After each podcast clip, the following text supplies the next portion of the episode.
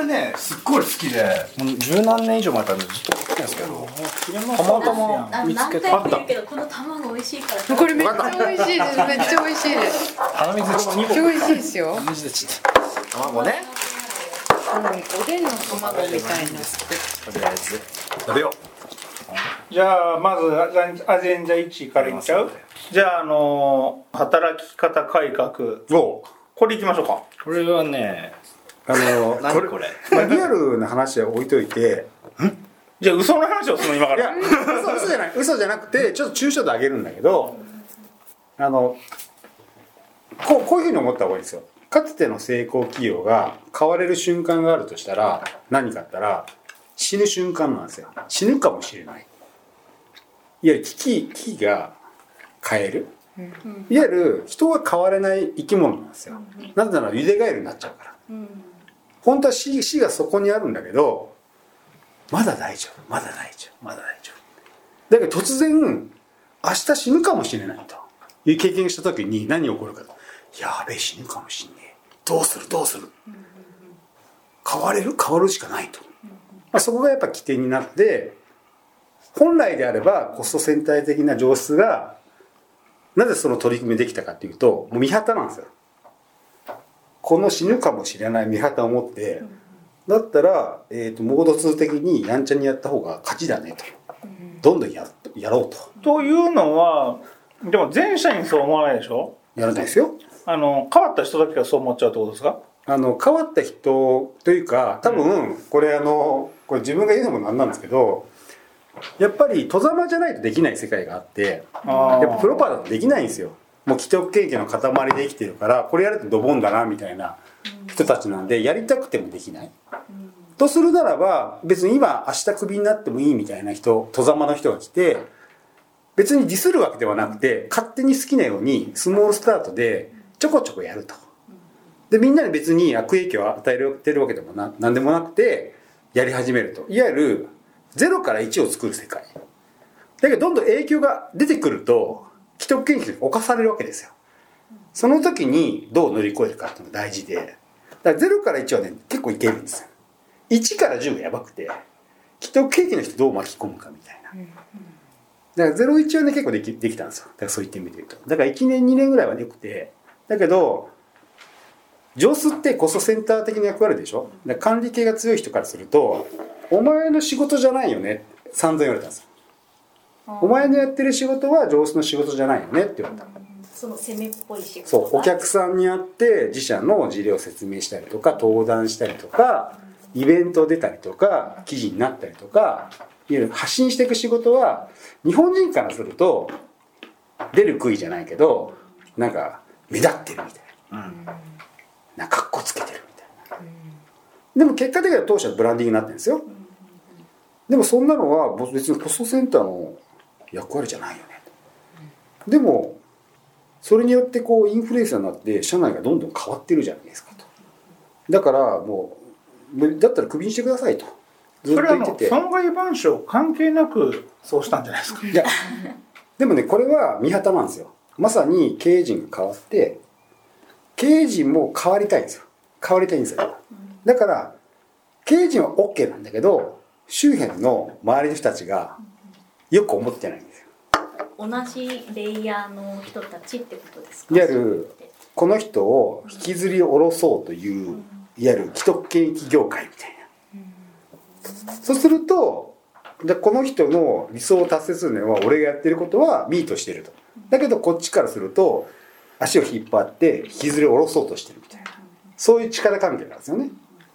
でも見旗は立ってるから大丈夫なんですよ。見旗立ってる間はだけど知らないところでブスブス刺されるわけですよ。はしご刺されるわけですよ。でも関係ないわけですよ僕は。その私大企業で勤めたことがないのでわかんないんですけどブスブス刺されるってどういうことをされるんですか？いやお前もうもう俺に逆らって終わりだぞとか。って言われるんですそうか言われますよ。えー。いいのかと。トイレとかで「あそうなんですかすいませんすいません」とか言いながら。でまた同じことやってるみたいな。関係ないんですよそんなのそうっすねだってやることをだってやらなかったら多分変わらないんですよこの会社は。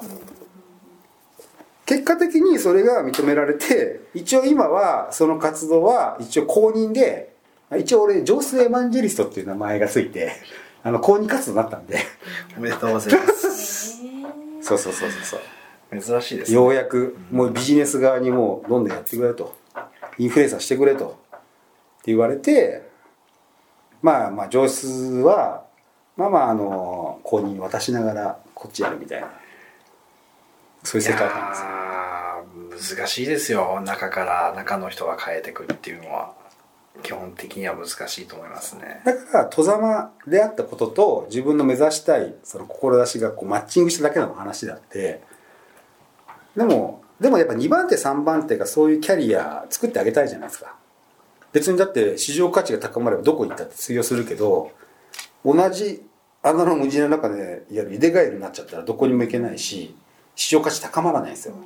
でもやめて初めて気づく自分の価値って2社目3社目で気づくそうなんですよね。もうなんか3000人前後ぐらいの会社をいろいろ見てきてで僕らの中で取引をしてない会社は今おっしゃられたようないわゆる経営層は変わりたいって言うんだけどその下にいる部長クラスの人たちはやらない。やらない。危ない。から危険だから。そうだよね。それはねすごくよくわかりますね。これあのこれ多分みみんなじゃないと思うんですけど自分がサラリーマンであるのかなんかイントレプレナーシップじゃないですけど自分がやりたい仕事を会社の資金調達だから株主であったりその銀行であるいわゆるお金出してくれる出資者だと。そのお金を使って自分のやり方をもし実現できるんであれば会社ってめちゃくちゃハッピーなんですよ。だって自分で借金背負わなくていいから担保もしなくていいし個人事業者でめちゃくちゃ大変ですよ。やっぱ規模もちっちゃいし。そう考えると会社から資金調達してると思えば何でもできるとできると。で株主からあのあなたは役割あの果たせなかったんでクビですって言われれば分かりましたってクビになればいいじゃん。でも借金返す必要ないんですよ。自分でまた新しいビジネスを起こせばいいわけだだから逆に会社にいる価値ってそこなんですよ。だからそういう意味で会社が資金調達のオーナーであると思えば全然もうねクソですよ。もう外すとか言われても関係ない。もん。それがなんか古き良き日本の習慣でその入った人たち入社した人たちはその会社を一生やるつまり辞めないっていう選択肢でずっと働き続けてるわけじゃないっていうのが割と IT 系では当たり前というか別に辞めるでしょっていう前提でこういろんなものを作り上げていくのに対して例えばその本当に昔からある会社のまあ販務商社でもそうなんですし製造でもそうなんだけど辞めないからその上にいる人たちは辞めないし辞めたところで次取ってくれとかなんか一個もないのも分かってるから新しいことは当然やらない。危ないからとやらないし経営陣はやれやれ情け方改革だとか言うんだけどちょっとそれっぽくこう濁しておいて外部のコンサルとかも入れないみたいな。よく見ますねそういうの。は、まあ、彼らが結果どうなるかっていうのは別に明白なので。ドボンですよドボン。たまたま市場が跳ねれば生き残る可能性あるけど、市場がもうドボンだったらそれとともにと思うんですよ。間違いなく。そうですね。大体30年続けばまあ A 方50年続けばちょっといい方。100年続くかそんなないから。大体こうドボンドボンドボンドボンみたいな。そういうサイクルなんですよ。あ統廃合とかもありますしね。合併したりとか。そうそうそう基本的には顔中身はもう変わっちゃってますからね。まあ危機感ですよと。そう。機械ですあと今思ったのはねあのパーソナリティ女性がやった方がいいね女の子が仕切った方がいい。声的に。声。うん。ああこの次はあの番なんとかであのなんとかなんですかね。これはどうですかっていうふうに2人のどっちかあるいは両方が仕切った方がいい。え声的に。声的に。今の話聞いて感想感想。感想？今の話聞いてそんな感想しか抱かなかったんです いや俺が次次の話題を言うたよりも 2人が言うのどっちか言うた方がいいかなと思ったあなるほどね。多分ねボスが言ってることはただほ多分正しいんですよ。正しいんですけど ここじゃないんですよ。多分ここじゃないんですよ。そできないの？で今めっちゃあの辛辣な発言してるじゃないですか。でも多分こういう人たちだから言ってるんだけどでも実際はこうなんですよ。だってそこの環境に陥ったのは個人の責任じゃないんですよ。そういう環境にいたからであって別に悪いわけじゃないですよだから落ちた時に「お前らふざけんなこれは。こら」と。こういう正しい世界があるんだぞっていうよりもだって仕方がないじゃんと。だってこういう環境にいたからさと。でもこういう世界もあるよと。一緒に行く行かない？みたいな。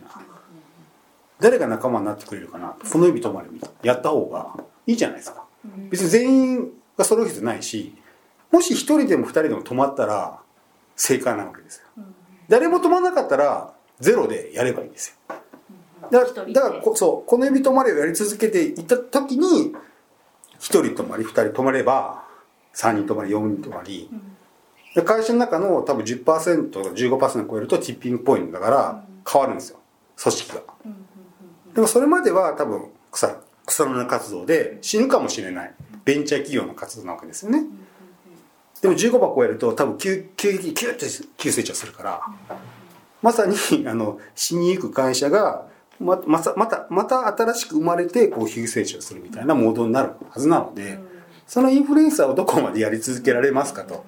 もしくはクビにならなくてやり続けられますかみたいなのが肝だから。だから結構ディスっちゃいけない。あの意外と。ういかがですか？はいちょっと喋って。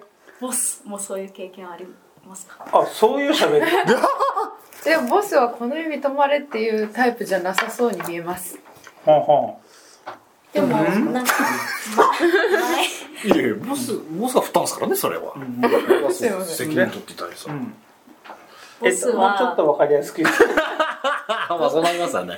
ボスは前に言ってたのがその自分は結構突っ走るでついてきてほしいって思ったらみんなついてきてくれるんだけどなんか並走してくれる人がいない言ってました、そうなんだっけ、うん、前あは結構そういうことをあ。なんか寂しいなみたいな感じ。そうかなこと言ったかもしれないね。かもしれない。なるほどね。だからその日本企業だとそういうこともあるのかなって。まあ、日本企業かどうかはまあ関係ない気もするけど、まあ、たまたまそうだったかもしれないけどね今はねバリ並走がいるんですよ。へえ N さんっていうねうん。バリ並走な人がいるんで最高なんですよ。あおーよかったです。いやだってほとんどあまた頭の考え方とか頭の中がほぼシンクロ。うん同じ感じしますね。ほぼシンクロするんでこれよくない？いいね。いや前回のポッドキャストの時に、うん。まあブラックラインの話うんブラックラインボスにしてもらったんです。よ、あのね 突合する SARS があるんだ、うん。会計をね、うん。この前なった時に、いやポッドキャスト聞きましたけど、うん。突合するサービスではないですけどね。笑いながら。これが間違った情報を言ってるみたいあなの人何言っちゃってんだみたいな、はっはみたいなこと言った後に、いや、最近新しい SARS 見つけて、SARS の中に SARS を入れる SARS があるんですよって言って、いや、お前も同じところにおるんやけど、説明のざるさが 同じやんけども。うん。えーでもポッドキャストを見てくれ見てじゃないか聞いてくれてる、うんうん。嬉しい。よっぽど暇ないねうん。ね。え確かに、うん。もっと仕事しろ言うと子育て中に。ファンファンだからファンだから。だ あれ犬。そうそれでね。そう。うんうん。うん知ってるかもしれんけどさあのそこのブラックラインもあのウォークミーもうんうん。あのアメリカで流行ってる SARS これ日本でもいけるなというものに出資をして日本のはいはいはい。社を作るっていそう。う連中がいてそ俺今度もうそれとももうズブズブのドボドボのドボドボのなんかそういうのをちょっとやろうかなと思って。そうそう。比べて安いもんですだって今回を入れるときに関わってる人たちがあの人。いわゆる今回クソなんだよだけど一個だけ。だけど知ってた？HTTP ねコンコンカーって知ってる、はいはいあれでしょ？URL がリンクにならないやつでしょ？あれ。メモのところに書いてそのままテキストで出てくるからクリックできなくてコピペするんでしょ？弊社はさ全てのシステムをインターフェースは Slack でやって奥に人事システム奥に経費精算システム奥に勤怠管理っていうふうにやろうと思ってるわけでもそのためにはさこの経費精算承認お願いしますで URL リンクがあってポコッと押して見てであいいよってそう URL リンク必要やん。うん。それができない。それが出ないんだ今回は。それができます。だからスマホだと大変な。それがそれはどうしてそういう仕様になってるんですかね。だから連クラ携さサバさせさせづらいんだよね。昔のあれどういうことネイティブだったら昔のクラサバの流れなのかねあれ。その上が。いや怠慢ですよ。いやいや怠慢でしょ？やるべきことやってないから言語あれ以外はねまだ許せるんだけどあれ許せる。ビット立っちゃったわけですね。でも最近ねあの大手会社も Slack インターフェースにしようっていうのがポツポツ出てきたんで案外ねなんか俺適当に言ってたら案外なんかな時代がそうなってきてこれはなかなかでも今ずーっと言うてんねん。 Slack インターフェースにせんかったら俺はね俺俺じゃない。俺俺の友達がブログに書くぞと。いや別に 今はもいいですけど。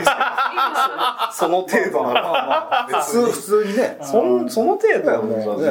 もうジャジャブジャブ中のジャブですよね。そんなことよりだからブラックラインそう売ってくんないんですよ。ひどい話ですよブラックライン。俺にだから俺にさちげえわバカ野郎。だからちげえわバカ野郎。だから。じゃあ俺がダメだっていう嫌われてるっていうかまあほとんど嫌われてる？あ。だってリスるかわからる。それしょうがないよ。しょうがないそれはだってそれは価値観だから。まあでも結構大大手のインテグレーターと一緒にやってるとやっぱり僕らがその評価をした時にやっぱそのダメなものダメだって言わないとうん。どうにもならないし、うん。当然あるわけですよ。で営業してるね当のベンダー本人からすればいいものだと思って売りに来てるのがダメだって言われるわけだから。さなんでブラックラインに噛みあの噛みついたっていうかいいなと思う。だからちょっといや違うじゃん。今までのその IDP とかセキュリティとちょっと違うじゃん。いやいやいや別にうち ITP とセキュリティしかやってないわけじゃない。ですよでもいっぱいあるじゃんその SARS は。やってるやってる。ななぜそのブラックラインがいいなと思ったのかなと思って。いやいただ一つの選択肢だけですよ。ブラックラインが特別いいわけじゃない。うん本当に？ねいっぱいある中の一個。うーん。他にもいっぱい金払ってるんですよ。うーん。これさこれを作っこのアジェンダ作ったのは2人で作ったの？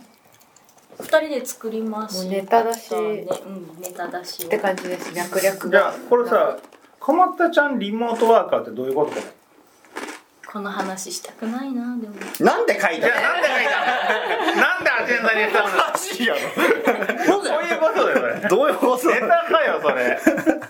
ひどいひどいなそれ。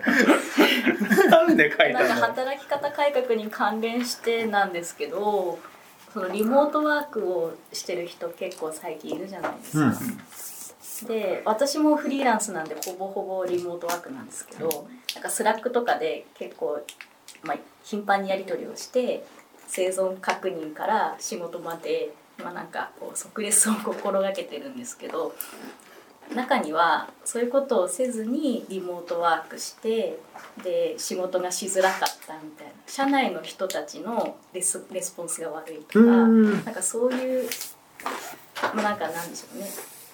ディスる感じの人がいるんですよ。えリモートワーカーが固定の社内で働いてのことを言いするってこと？そうそうそうです。あの自分の雇われてるかなんか自分の会社かなんかわからんけどっていうこと？そうですそうです。うん。なんかあの人たちの働き方が古いから私のようなリモートワーカーがうまくいかないんだっていう主張をずっとあーなるほど立ねててでそれってどうなのかな？みたいななるほどそういうのをあるあるじゃないですか。あるある。う んなんかそういうのが。既存の価値観の人たちに殺されるパターンですよ。固定概念の塊ですね。本当に。なるほど。まあでもさもう思うのは俺勝手やけどさそういうの延々とブログに書いちゃう、うんそうそう。こらこらこらこら。こらでもねこのえー、とアジェンダの中に退職エントリーってどうよっていうのもあるんですけどそれも同じような話でうん。なんかこネガティブな興味深いというかあるね。特に大手有名企業を辞めたところの退職エントリーはちょっとある一種の独特な香りがするね。うん。あれでもほとんど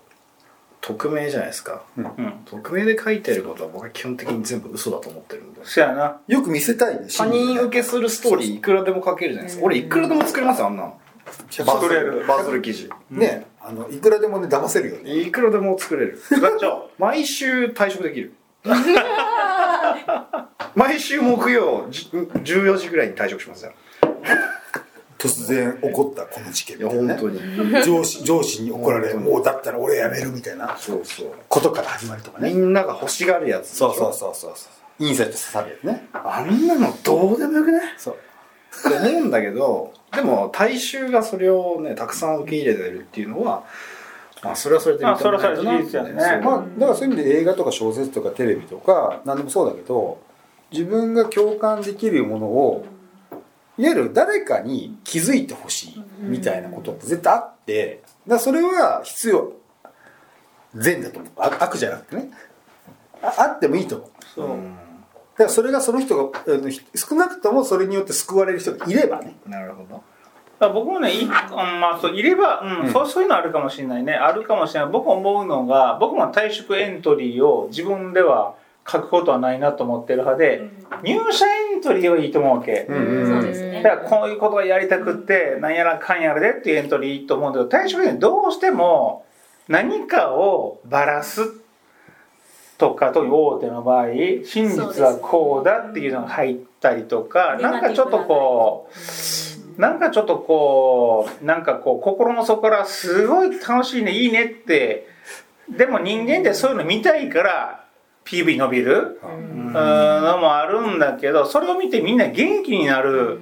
のが多かったらいいんだけどなんか分かるわ。もう俺もね何々出身やけどそうやったとかその共感はするんだけどそれ負の共感が起こるのはいいんだか悪いんだかみたいな気はちょっとする気もするかな。そういう意味で言うと別にディスるわけじゃないけど自分自身にあの振り返ってすごい苦しみを語る？だけどここを乗り越えて自分の道を進むみたいなストーリーだったら多分みんな共感するんだけど自分じゃなくて相手をディスる。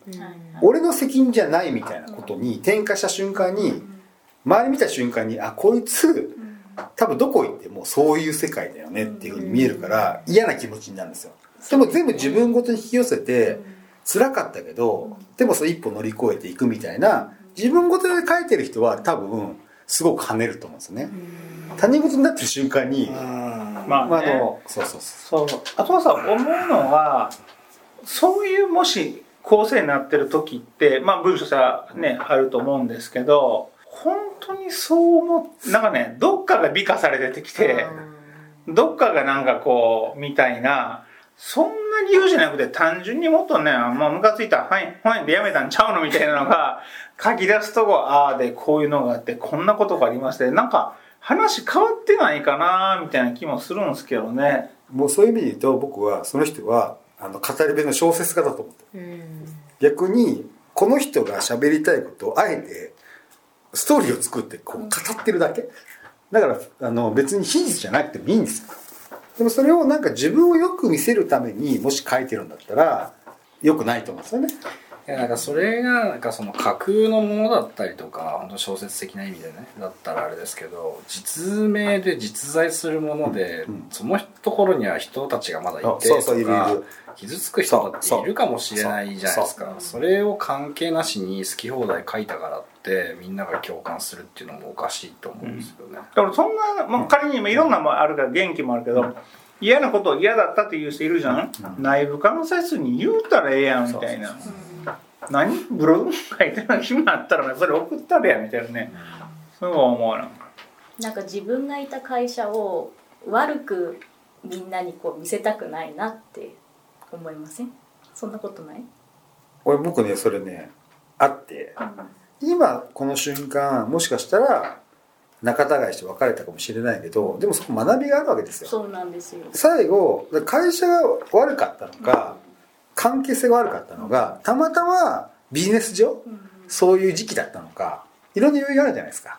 でどこによって自分が押しボタンが押されて辞めたのかっていうことを自分で気づいてればいい話であって別に会社をディスる話でもないわけだと思うんです僕よね。もそう思っててサラリーマンの唯一の権限は辞められることだからその嫌やったら辞めよもう。そこ辞めたらいいのに何年ぐにょぐにょぐにょぐにょ言うて何人もやって辞めろよみたいなそうサラリーマンはそう思う。経営者だととはいえちょっと下もいるしといろいろあるけどお前辞めても全然誰も何もね大丈夫だからみたいな。まあ、だからこそいかに会社じゃなくて自分の市場のブランディングだよね、価値ってどこにあるのかってことをやらなきゃいけないし発信もしなきゃいけないしやっぱそういう人たちと会わなきゃいけないし、で自分の価値どう高められるかってこと。を考えたら会社じゃないからね。もうすでに。個人の世界だから。でも会社にずっといい会社に特にいるともうねあの入れ替えですよね。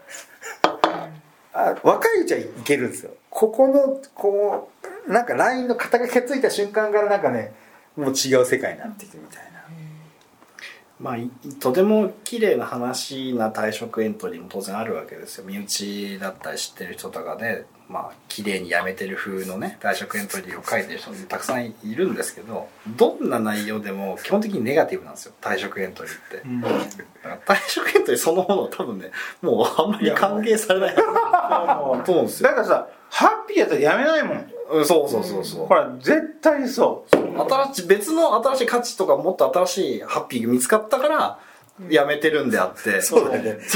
最初エントリーじゃなくて新しい未来のついての話だもんね。そう。だから新しい会社で入社エントリーを書きゃいい話そうそうそうそういや僕も94年94年に働き始めてね A, A コンサルティング会社でその中でスキップマネージャー要するにこう飛び級昇進してた人がいる中ででもどっかで辞めるんだけど、で大体はよりいいホゲホゲ会社の CIO になってるとか、うんうん。自分でホゲホゲのなんかやってるっていうのは、はいはいやっぱりあの人はねこのあ間違えた。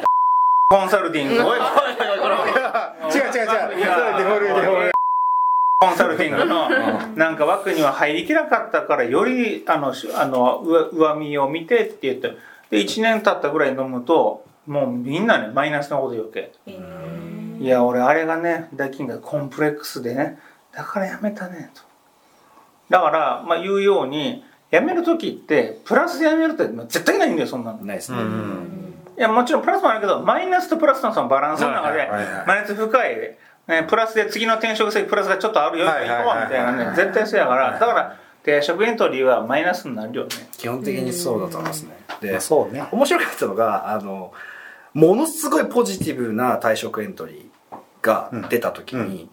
僕はその内容を見て、僕知ってる会社だったんですけどめちゃくちゃネガティブだと思ったんですよ読んだ時に。逆にね。いやめちゃくちゃ暴露しとるやんけ、はいはいはいそんなことあったんけみたいなことをもうすっごい長文で感謝の意を述べてるんですけど 最後にね、その前めちゃめちゃ言うとるやんけみたいな。